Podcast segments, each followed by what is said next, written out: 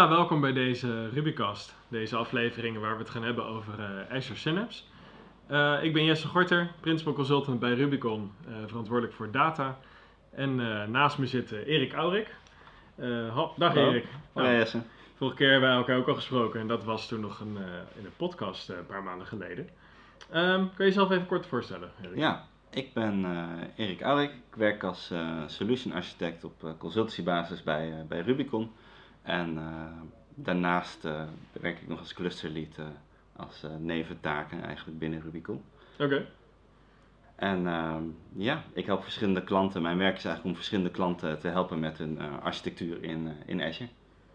Oké, dat klinkt als een, als een leuke job. Is Hey. het ook, zeker. En dan mag ik ook dit soort leuke dingen doen. Ja, Ja, precies. Hey, vorige keer hebben we het gehad over Azure Synapse en, de- en Data Lakehouse. Ehm, voor degenen die kijken en die, die de vorige keer niet hebben geluisterd, kun je ons nog even kort meenemen in wat Azure Synapse ook alweer eh, is en wat je, daar, wat je daarmee kunt. Nou, heel kort samengevat, ehm, Azure Synapse is eigenlijk eh, de tool binnen Azure om eh, je dataleverstraat eigenlijk te maken. Mhm. Dus wil je iets met data doen en je wilt dat allemaal opzetten in Azure, dan ja, is eigenlijk voor de meeste gevallen is Azure Synapse je tool to go. Ja, oké. En, en, ehm, dus het is eigenlijk een soort totaaloplossing voor je dataplatform in Azure, zou je kunnen zeggen. Ja, eh, soms hier en daar wat, eh, wat dingen uitgebreid en aangepast, maar eh, voor de meeste gevallen is het inderdaad een, een totaaloplossing. Ja. Oké, en ik heb ook wel eens gehoord dat het, ehm, het is het nou eigenlijk een, een, een, volledig nieuw product? Of is het ook, wat ik, ook, ik begreep dat er ook componenten in zitten die daarvoor al in Azure waren, toch? Ja, het, ehm, het is niet nieuw. Het is eigenlijk eh, de zoveelste rebrand van eh, Azure eh, SQL Data Warehouse. Vroeger Mhm. begonnen we met Azure SQL Data Warehouse en nou ja, toen laden je spullen met Polybase in. En eigenlijk wat er is gebeurd is dat er ehm, steeds meer tools en producten ehm, vanuit Azure eigenlijk worden samengevoegd of samenkomen in, in Azure Synapse. Dus aan de ene kant zie je dat nou ja, handige dingen qua ETL van Data Factory erbij in zijn gekomen, maar Mhm. ook integratie met Power BI. Ehm, ja, het wordt en nou ja, je kan er ook mee eh, spullen, scripts maken voor in Databricks. En je ziet eigenlijk dat het een, echt een compleet product wordt. Ja, dus echt één uniforme omgeving om je data eigenlijk eh, vorm te geven. Ja. Oké. Ehm, vandaag gaan we het hebben over hoe migreer ik nu naar Azure Synapse. Dus eh, de, op zich staat Synapse niet centraal, maar echt de migratie daar naartoe. Ehm, kun je ons nog even kort meenemen in waarom zou je nu naar Azure Synapse willen migreren? Wat zou nou de redenen zijn om als je binnen Azure een dataplatform gaat bouwen, dat je dan ook eh, voor Synapse kiest en waarom je juist daar naartoe zou moeten bewegen? Ja, Ehm goede vraag. Nou, dat, eigenlijk de, je kan verschillende redenen eigenlijk hebben om Mhm. eh, naar Azure Synapse eh, of naar Azure toe te willen bewegen. Ehm, waarvan ik denk de, hoofd, de grootste motivator is geld, kosten. Ehm, aan de ene kant bespaar je natuurlijk kosten door zelf geen hardware meer on-premise te hebben. Maar aan de andere kant, ehm, ja, pay what, pay what, you, eh, what you get of pay what you use. Ehm, dat, dat, dat, dat is natuurlijk een heel eh, valide geldargument. Maar aan de andere kant ook eh, performance. Je bent niet meer gelimiteerd aan de hardware limieten van je data warehouse en het kunnen van je, van je on-premise nou ja, datacenter. Ehm, dat, daar ben je allemaal niet meer van afhankelijk. Dus je kan, er ook, eh, je kan gewoon gebruik maken van de hardware die je tot je beschikking hebt eh, binnen Azure. Ja, precies. Hè? Dat, dat, is zeg maar het verhaal voor ehm, als je van on-premises naar, eh, naar de cloud wil, ook wil gaan. Hè? En, en wat maakt nu dat als je naar Azure gaat, dat je dan specifiek het beste kunt kiezen? eh, of wat zou dan de reden kunnen zijn om voor Synapse te kiezen ten opzichte van bijvoorbeeld een Azure SQL Managed Instance of eh, Azure SQL Database? Of andere oplossingen zoals Databricks. Dus nog specifiek een reden waarom Synapse dan ehm, interessant kan zijn. Ehm, ja, dat is wel een hele specifieke vraag. Dat, dat kun je eigenlijk, ja, dat verschilt eigenlijk per geval. Soms Mhm. adviseer ik nog steeds klanten van, ehm, zeker voor de data scientist loads, ehm, ga lekker gewoon beginnen in Databricks. Ja? Ehm, ja, ben je toch meer bezig met echt data leveren en data beschikbaar stellen binnen je, binnen je organisatie, ja, dan is het gewoon wel beter ehm, om eh, te kiezen voor Synapse, omdat gewoon je time to market is gewoon een stuk korter Ja. als dat je bijvoorbeeld in Databricks eh, alles met, de met de hand uit eh, gaat programmeren. Ehm wordt gewoon binnen Synapse wordt er gewoon veel meer voor je geregeld. Ja, omdat die uniforme omgeving is, waardoor alles al gekoppeld is aan elkaar. Eigenlijk. Oké. Ja, de integratie is gewoon een stuk beter. En als je bijvoorbeeld kijkt naar de pipelines, dan kun je gewoon eigenlijk met een blokjes heen en weer slepen, kun je eigenlijk al de best wel krachtige basisfuncties al regelen. Ik zou hem. Hey, en wat je bij Power BI ziet, hè, is dat, dat Microsoft, zeg maar, hè, die is dan 2015 begonnen met een product te maken wat eigenlijk nog niet af was. Het was nog niet een volwassen rapportageplatform in die tijd. Maar doordat ze daar elke maand in aan het investeren waren. En in de cloud zelfs, elke twee weken was er een update voor powerbi.com. Dat, dat merk je niet, maar dat wordt natuurlijk achter de schermen ook vol, voortdurend geüpdate. Um, zie je dat ze gewoon een platform hebben waar ze zo massaal aan het investeren zijn. Dat je gewoon weet, die trein gaat rijden. En, en als je ook nu kijkt, vandaag de dag is Power BI gewoon echt. Je maakt daar uh, je analysis services modellen in. Het is eigenlijk een, een volledige rapportage suite geworden. Um, die echt vol, volkomen volwassen is, maar ook steeds verder uitgebreid wordt. Is dat eh, de verwachting dat dat ook met Synapse het geval is? Dat het ook zo'n platform is waarop Microsoft continu op door blijft gaan? Ja, je ziet eigenlijk dat het, um, nou ja, het wordt eigenlijk je datasuite in dat, uh, dat, in dat opzicht. Ehm, ja, en je kan ervoor kiezen inderdaad om stukken van uh, in Data Factory op te lossen. Yeah. Uh, maar ja, dat eigenlijk alles wat je in uh, Data Factory kan, zit ook in Synapse. En het is nu zelfs zo dat spullen worden eerst gereleased op Synapse. En dan verhuizen ze later de nieuwe spullenfunctionaliteit, verhuist later naar Azure Data Factory. En later, dat is niet heel veel dagen tijd tussen, maar er zit wel een stukje ja, ja. vertraging op. Oké, okay, dat maakt het dus ook een strategisch interessante keuze. Hè? Want als je weet dat dat zeg maar de focus is van Microsoft. Van oké, we Synapse is gewoon ons dataplatform. Hè? Power BI is onze rapportagesuite. Dan weet je dat dat, dat zeg maar de place is wat niet, uh, dat je niet achtergelaten wordt. Zoals je bijvoorbeeld destijds op Data Lake Gen 1. Uh, als je daar nu je spul op had gebouwd. Nou, dat wordt niet meer doorontwikkeld. Dan zit je eigenlijk op een soort doodspoor. Terwijl in die zin zou je dus misschien kunnen zeggen dat als je op Synapse zit, dat je weet, dit is een strategische keuze, hier blijft Microsoft op door uh, ontwikkelen. Nou ja, doodspoor. ik vind, um, ja, je, je zou moeten migreren. Er is inmiddels Data Lake generatie 2 uit. Um, is migratie zwaar? Nee. Dat, uh, dat valt recht reuze mee. Het is niet moeilijk um, om van Data Lake 1 naar Data Lake 2 uh, te migreren. Zullen we daar ja. zo verder op ingaan? Dus ja. dat lijkt me een goede vraag voor straks. Um, wat komt er allemaal kijken als je gaat uh, uh, migreren naar Synapse? Wat, wat, wat, kom je allemaal zo wel tegen? Nou ja, het begint eigenlijk altijd nou ja, met je klantsituatie. Mm -hmm. Van um, hoe ga je over? En nou, je hebt natuurlijk een basissituatie. Zit je al in Azure of mm -hmm. niet? Want dat betekent dat je nog veel meer andere randzaken moet regelen in Azure. Zoals het inloggen en allemaal andere basisinfrastructuurzaken die je moet regelen binnen Azure. Mm -hmm. Dus daar, um, daar, daar moet je naar kijken. Dat is, uh, dat is één as waar je altijd even naar moet kijken. Um, daarnaast moet je ook kijken van ja, ik ga dus van een on-premise situatie naar de, naar de cloud toe. Um, hoe ga ik over? Ga ik hard over? Of bouw ik alleen maar nieuwe, nieuwe, nieuwe dingen in Azure en uh, laat ik het oude gewoon doorlaten en uh, pas ik een sterfhuisconstructie toe? Wat, wat bedoel je met hard over? Is er ook zacht over? Wat is het verschil? Nou, je kan, um, wat ik bedoel met hard over is, je kan uh, ervoor kiezen om gewoon in één keer te zeggen van, nou, als we alles hebben gebouwd, Big ja. Bang, gaan we, dan trekken we de stekker on-premise eruit, verkopen we onze hardware en dan uh, draaien we door in Azure. Maar je kan natuurlijk ook voor kiezen om, nou ja, zachtjes over te gaan in een soort van transitieperiode. Een dus, soort schaduw draaien. Hoor. Ja, schaduw draaien, maar ook uh, sterfhuisconstructies toepassen. Dat je zegt van ja, alle nieuwe projecten, daarin, daarin zeggen wij, stellen we eigenlijk binnen onze organisatie de vereisten dat het wordt ontwikkeld binnen Synapse. En nou ja, dan kun je op een gegeven moment gaan bepalen van nou, wat zijn nog mijn key dataleverstraten mm. en uh, processen die ik uh, on-premise eigenlijk naar de cloud wil, wil, uh, wil verplaatsen. En dan, dan ga je die één voor één verplaatsen. En nou ja, dan ben je, in een, nou, ben je wel over een langer traject ben je dan uiteindelijk wel los van je on-premise. Ja, precies. En wat komt er allemaal kijken als je, nou, je hebt on-premise je dataplatform staan, je hebt bijvoorbeeld uh, SQL Server, je hebt uh, nou ja, integration services, je hebt misschien reporting services of, uh, of kubussen. Um, wat kom je allemaal tegen als je dan naar Synapse wil gaan? Wat, is dat dan enigszins gelijkwaardig of kom je gewoon in een compleet andere, hoe zeg je dat, paradigma, kom je in een compleet andere wereld terecht? Hoe zit dat? Dat hangt ervan af of je ehm, ook meegaat met, of je architectuur gaat aanpassen of als je, of als je Assis overgaat. Mhm. Ehm, nou ja, over SQL Server kun je heel simpel zijn. Ehm, dat kan gewoon qua on-premise kun je voor de, in de meeste gevallen, tenzij je exotische high availability scenario's uh, hebt draaien, um, kun je gewoon as is over. Is gewoon lift en shift van, uh, van je SQL databases.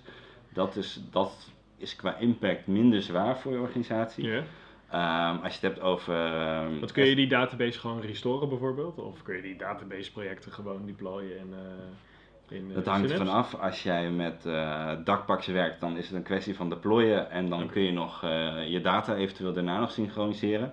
Je zou ook inderdaad een backup kunnen maken en dat restoren naar, uh, naar Azure toe. Maar ja. er, zijn ook, er is ook tooling vanuit Azure om je database te migreren naar Azure toe. Ah ja. En zou je dan aanraden om zeg maar een beetje Azure over te gaan? Hè? Want Synapse is een soort uh, blokkendoos, een puzzel die je op verschillende manieren kunt vormgeven. Hè? Je kunt gaan voor serverless of dedicated SQL pool, waarmee je gewoon weer een relationele database hebt.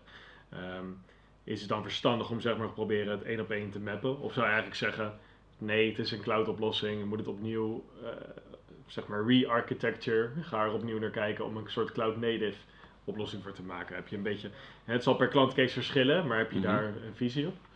Nou, ik zie eigenlijk, als ik kijk naar de klanten, um, nou ja, wat de meeste klanten doen, zie ik eigenlijk dat ze een transitie doen. Yeah. Dus dat ze uh, product voor product, uh, leefstraat voor leefstraat eigenlijk verhuizen naar Azure toe. Mm -hmm. En uh, daarbij de on-premise systemen langzaam uitzetten. Um, maar je ziet ook heel veel dat um, je hebt vaak bronsystemen. Mm -hmm. uh, nou ja, echt uh, main, oude mainframes die niet makkelijk uit te zetten zijn of te vervangen zijn. Um, vaak zie je ook nog dat er een soort van uh, hybride situatie tot stand wordt gebracht. Yeah. Dus dat je zegt van, nou ik installeer nog on-premise een integration runtime. En ik ga vanuit de cloud eigenlijk on-premise benaderen. heb je infra infrastructureel een betere uitdaging. Um, in de zin van hoe ga ik zorgen dat het netwerk technisch uh, allemaal potdicht en, uh, Ja. en veilig is. Dan kom je op scenario's uit, uit als uh, express route. Maar je kan er ook voor kiezen om dat gewoon, nou ja, over gewoon een, een veilige encryptenlijn uh, nou ja, naar Azure toe te uploaden. Um, ja, er zijn eigenlijk verschillende scenario's voor. En dat moet je ook eigenlijk altijd doen in samenspraak met je IT-beheer. Ja, oké. Okay.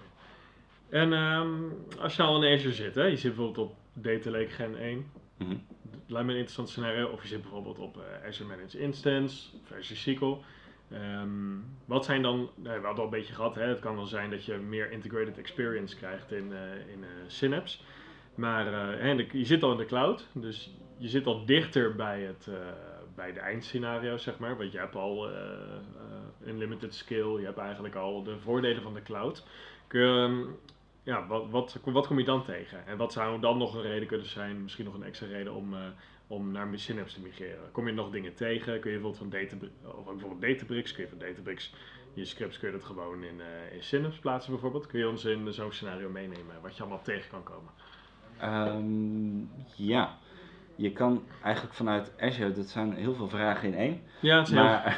Laten we kunnen zo opknippen. Nee, in geval van Data Lake lijkt het me gewoon goed als je gewoon, um, gewoon hard overgaat. Dus gewoon uh, één keer migreren, je, je, je gaat een migratietraject in. Mm -hmm. uh, je migreert gewoon je Data Lake naar, uh, met je hiërarchie bijvoorbeeld direct naar Data Lake Gen 2. Yeah. En dan ga je gewoon Azure over. Dan ga je gewoon hard over. Um, ja, want weet je, dat, gaat, dat wordt gewoon uitgefaseerd. Dat, dat, dat praten we allemaal met elkaar. Dat, uh, dat, is goed te doen. Nou, je kan gewoon um, in, in Synapse of in Azure Data Factory kan je, kan je er gewoon voor kiezen om uh, nou ja, je oude data lake te benaderen. En dan pak je Ja. al je bestanden op en dan bouw je eigenlijk via een, simpele copy activity bouw, bouw je het eigenlijk weer opnieuw op in je, in je data lake Gen 2. Ja, en al die, uh, al die scripts die je in uh, die, die U-SQL taal hebt gedaan, dat zou je wel opnieuw moeten oplossen in Synapse. Hè? Want dat was een combinatie tussen uh, SQL en C-Sharp, U-SQL. Nou, die taal wordt niet ondersteund in uh, nieuwe Synapse. Dus dan heb je daar waarschijnlijk wel een stukje re-architecture van hoe gaan we dit überhaupt oplossen in een, uh, in een Synapse scenario, denk ik. Um, voor het benaderen Nou, niet voor benaderen, maar voor je oplossingen. Je, zeg maar, je, ehm, eh, ook in het vullen van je data lake. Ja. Nou, het, het einde van de data lake, waarop uiteindelijk een soort dimensioneel model als het goed is komt. Uh, in, die, in die transformatielaag had je in USQL had je dan uh, een taal die C-sharp en SQL combineerde. Dus dan, hmm. dan, denk ik dat je in Synapse voor je transformaties bijvoorbeeld pipelines moet gaan gebruiken. Of, of misschien dat je dat met Python nou, moet gaan doen. Volgens mij is er gewoon een oplossing voor, uh, voor USQL in, uh, in Synapse. En um, ja, dan kun je dat gewoon uh, kun je daarvoor over. Maar je kan ook voor kiezen om, nou ja, wat je eerst in USQL deed, kun je ook naar serverless views gaan. Ja, en dan ben je eigenlijk, um, ja, dat is eigenlijk wel wat je wilt. Tenzij je, um, als je geen performance nodig hebt, dan moet nou ja, eventually goed zijn dan zou ik eigenlijk ervoor kiezen om naar serverless views te gaan. Omdat nou ja, je bent een dief van je eigen portemonnee als je het niet doet. Ja, maar ehm, dat is, wat, wat was dat, 4 euro per gelezen terabyte. Uh, hè? Dus dan, dan als je uh, dan dus met, met veel data werkt, uh, betaal je over het algemeen waarschijnlijk minder dan als je die dedicated SQL pool zou, zou opschalen. Om met die grote volumes te werken. Ja, um, dat zou ik per scenario bekijken, denk ik dat um, we kunnen ons vastpinnen op 4 dollar per terabyte. Het wisselt wel eens. Um, ja, om en erbij. Ja. Hey, en um, even denken, er had nog een vraag in mijn hoofd. Ja, je hebt bijvoorbeeld um, Data Factory. Mm Nou, sommige migratiescenario's hebben klanten gekozen. Die hadden bijvoorbeeld eerst SSIS, Integration Services. Die packages kon je hosten in Azure Data Factory uh, 2, of de huidige ADF. Mm uh, die kon je zeg maar lift en shift en neerzetten met enkele beperkingen, maar dat kon wel. Ik had mhm. begrepen dat het bij het Synapse uh, niet kon. Dus stel nou, ik heb een klant die, uh, die dat scenario heeft. Hoe kan die nou nog naar Synapse? Een beetje op die fietsje erin komt, want, want dat is dan nog wel een verschil tussen die twee codebases. hoe zou je dan kunnen migreren? Um, ik weet niet of ik zou migreren eigenlijk. Als je al in, als je SCS gewoon goed hebt draaien in Data Factory, dan um, zie ik eigenlijk niet zo'n groot argument om te zeggen van um, ja, je kan vanwege de innovatie, zeg maar, over naar de nieuwste techniek kun je daar naartoe. Maar ik vind het zelf persoonlijk slecht verkoopbaar als je zegt van um, nou, we gaan migreren om migreren naar Synapse. Mm en als, je het goed, als ik het goed doe, krijg je exact hetzelfde. Alleen betaal ik daar wel voor. ja, ik denk niet dat dat nodig is. Nee, Want je zit al in Azure Data Factory met je SCS stack. Je kan zeggen van ja, mijn performance, als je zeg maar zegt van ja, de spullen die ik nu heb draaien in SCS naar en uh, Data Factory en mhm. ik heb dat helemaal opgetuigd. Dat performt niet lekker, of er is wat mis mee, of ik moet rework gaan doen, of er komen wijzigingen aan. Dan kun je misschien zeggen van ja, weet je, ik spendeer toch al het geld mhm. om daar aan te gaan ontwikkelen en om daar aan te gaan sleutelen. Um, dan is het misschien beter om te zeggen van nou, misschien moet ik eens een stapje, een blokje eruit plakken, prikken en uh, dat uiteindelijk een keertje in Azure Synapse gaan zetten. Um, dat, daar, daar zie ik wel een actief scenario voor. Dat ik denk van ja, dat, is, dat, is echt, dat heeft toegevoegde waarde. Ja, ja, ik begrijp het. Ja, dat is ook de vraag of als je al in ADF zit en als het al goed werkt, mhm. of je dat meteen over hoeft. Of dat je kunt zeggen, ik laat een stukje buiten Synapse nog even ja, en ook in daarvoor, ADF ja. draaien. Hey, hetzelfde was met, met Databricks. Hè? Je zei als data scientist zou ik misschien voor Databricks kiezen. Kun je nou uitleggen waarom je dan bijvoorbeeld voor Databricks zou kiezen en niet voor de Spark implementatie van Synapse? Ehm, nou, op dit moment zou ik voor Databricks kiezen, omdat Databricks heeft op dit moment gewoon de hoogste versie van Spark. Mm dat betekent dat het gewoon net even wat optimaler werkt en het werkt, er zitten gewoon net even de nieuwste dingetjes in. Ja. Um, nou ja, als je met data science bezig bent en je bent lekker bezig met R en je bent lekker bezig met Python en je zit, uh, je zit echt op je performance en je optimalisatie, mhm ja, ga dan gewoon lekker in Databricks uh, je analysemodellen maken en uh, ga dat gewoon daar lekker doen. Um, ja, haal je niet het onderste uit de kan, hè, zit je niet op die optimalisatie, dan kun je uiteindelijk in Azure Synapse ook die Databricks scripts gewoon neerzetten. Dus nou ja, migratie technisch gezien, eitje, oppakken en neerzetten. Copy-paste. Um, nou ja, met hier en daar nou ja, wat connectie naar bronnen natuurlijk uh, goed zetten. Maar dan kun je dat doen. Ehm, maar ja, weet je, je, hoeft niet per se over. Weet je? Ehm, ik had zelf ook wel wat ervaren op dat gebied. Uh, willen ook misschien niet te diep op de technische details ingaan. Hè, want het gaat er toch meer om wat de voordelen zijn om, uh, om te migreren. Maar wat ik zelf had gemerkt was dat bijvoorbeeld bij Delta Lake. Hè, dat is een, eh, technologie om op een data lake toch nog eh, eh, historie, transacties te krijgen. Ja, Ehm, het is een, het ja. is een modern data warehouse eh, Ja, precies. patroon. Ja, Ehm, en dan merkte ik ook dat het in Databricks net wat lekkerder werkte dan in, in de Synapse. Omdat ze daar dan, dat is al wel een tijdje geleden, een paar maanden terug, maar dat ze dan net achterliepen op de Spark implementatie.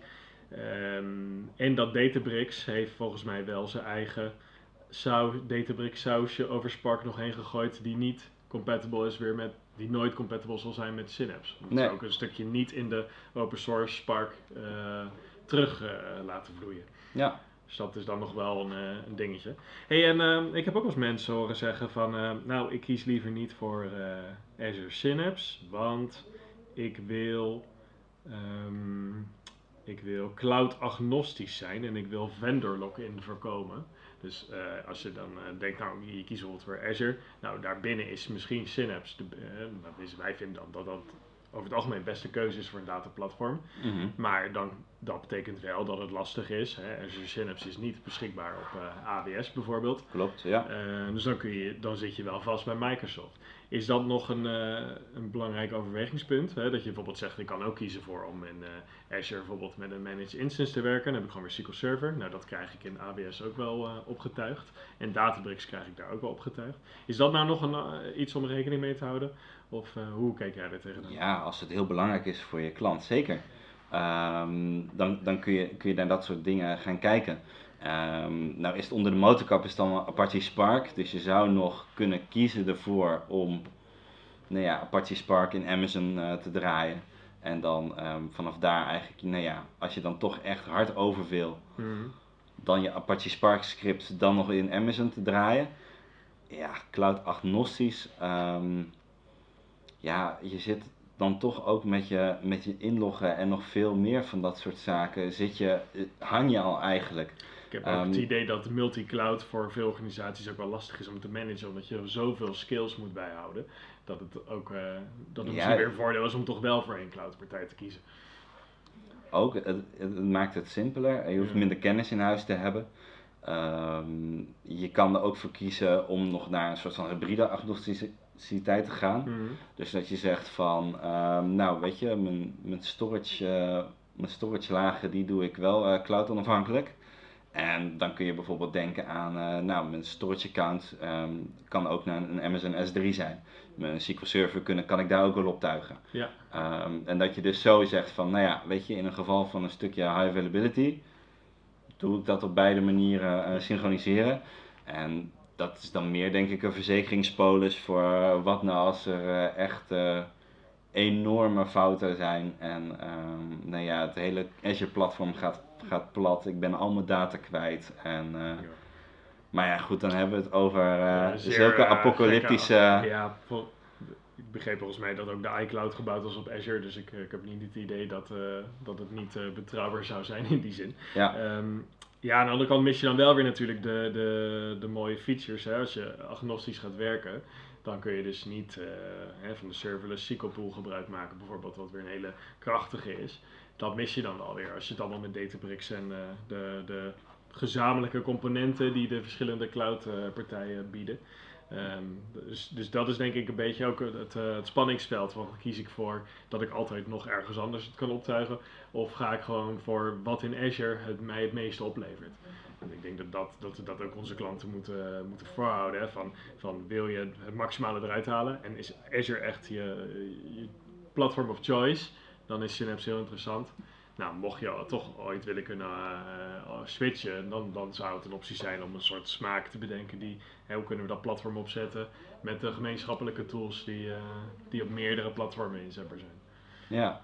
ja, en dan nog kun je kijken naar ja, kosten-baten. Ga ik voor die paar centen dat ik cloud agno- agnostisch ben, Ja, ehm, is, dat, nou ja, is het het waard om daar zeg maar, mijn hele personeel met alles wat erbij op, eh, opkomt eigenlijk eh, te scholen en daarop in te, te investeren? Ja. Is het belangrijk voor jou als klant? Ja, dan moet je daar zeker in investeren. Maar in de praktijk zie ik dat soort cases niet. Nee. En dan zie je wel dat zeg maar klanten kiezen ervoor van ja, we willen het wel zo hebben dat we wel binnen drie, vier maanden naar een andere cloud kunnen zijn overgestapt. Mhm. En ja, ik denk dat dat soort scenario's wel haalbaar zijn. Ja, en daarbij hè, komt volgens mij is het ook helemaal niet zo moeilijk om van een Synapse oplossing te migreren naar een niet-Synapse oplossing. Omdat je ehm, de, de, bijvoorbeeld de Spark scripts die je hebt in Synapse kun je altijd wel weer in Databricks draaien. Want Databricks is eigenlijk weer iets rijker qua, qua tooling wat Spark betreft. Dus dat kan Mhm. dat wel gewoon aan. De serverless, eh, als je niet een serverless optie hebt in bijvoorbeeld een AWS, dan kun je natuurlijk altijd nog voor kiezen om het gewoon fysiek te doen. Om wel voor een relationele database te gaan. Nou, ook serverless heeft uiteindelijk aan de buitenkant gewoon een SQL view. Dus dat kunnen we natuurlijk best wel. eh, dat, dat is gewoon echt wel te migreren als er een paar hele goede data engineers erop Klopt, zitten. ja. Dan kan het gewoon wel. Dus in die zin heb je nooit echt een lock-in.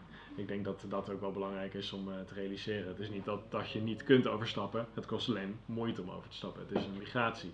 Waar we het ook vandaag over hebben natuurlijk. Ja, Ja, ik ben eigenlijk wel door mijn vragen heen. Ik vind, eh nou dankjewel Erik. Je hebt heel veel eh, je licht erop laten schijnen. Ehm, mocht, eh, mocht je zelf nog geïnteresseerd zijn eh, of je organisatie om iets met Synapse te gaan doen of een dataplatform te gaan bouwen in eh, Azure of te gaan migreren bijvoorbeeld. of te migreren, of je overweegt het, of je wil er nog meer over weten, of je zegt nou, kun je ons nog even inspireren of hier nog wat meer over vertellen, neem dan contact met ons op. Wij komen graag het verder toelichten en nemen graag je mee in de wereld van Azure en, en Azure Synapse.